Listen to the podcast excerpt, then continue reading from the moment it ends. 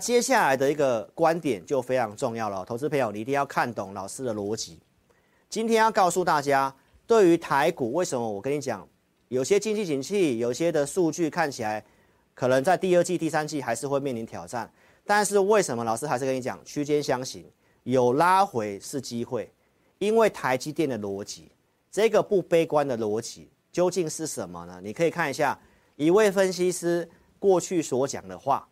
在去年十一月二十四号的时候，我就跟大家预告了，二零二四明年跟后年台积电整个半导体的整个产业的状况成长性，大家是非常的看好，因为很多新的应用，很多新的晶片就在当时会大量的出货，所以台积电今年上半年第一季、第二季会面临挑战。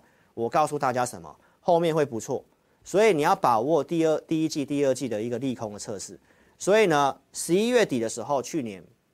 我跟大家分享，调整谷底的时候，就是在今年第一季、第二季拉回的时候，不要悲观，因为台积电后面明年后年是不错的，所以这些的逻辑延续到去年十一月，然后到十二月，美国设厂，台积电要增加这个资本支出在设厂的部分，我说成本增加，这是一个短空，但是是长多，长多的原因在这里，然后呢，依序怎样？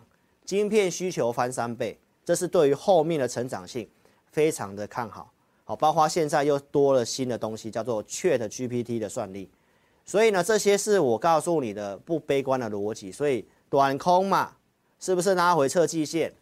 然后现在股价在五百多块以上，到今年一月份陆续告诉你台积电的总裁做加嘛，对不对？然后一月十四号告诉大家资本支出两次的下修。通常是台积电相对的谷底的地方，所以呢，这些是我一路跟你追踪的过程。到初五大年初五要开工的时候，打脸空头大老叔，对不对？我说过高化解空头的走势嘛，它经过一个三重底突破了前高，空头走势是怎样？会破底反弹不过高再破底，但是呢，它的破底的前高已经被突破了。那不是化解了吗？那怎么会来说老师是看空这个行情？我们只知道第二季、第三季很多的讯息是负面的，面临挑战。但是因为台积电的逻辑，我告诉你，台股我没有那么悲观，我只是跟大家讲一个原则：箱型震荡拉回到箱型的一个相对下缘的地方，其实你那个地方操作胜率会高。所以上来建议你减码，减码不是看空。这个大家的逻辑要搞得非常清楚。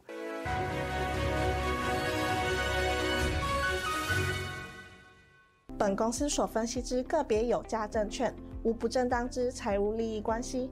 本节目资料仅供参考，观众朋友请勿看节目跟单操作，应独立判断、审慎评估并自负投资风险。现在网络诈骗盛行，志颖老师不会在外刊登广告，主动邀请您加入赖群组。如果有看到广告邀请加入赖群组，都是诈骗，请勿受骗上当。若您有股市相关问题要咨询志颖老师，请您下载安装陈志颖分析师 App，手机 App 左上方可点选志玲咨询，就有提供正版的赖服务。每集影音后段都有完整教学，要如何免费安装、注册成智灵分析师 App，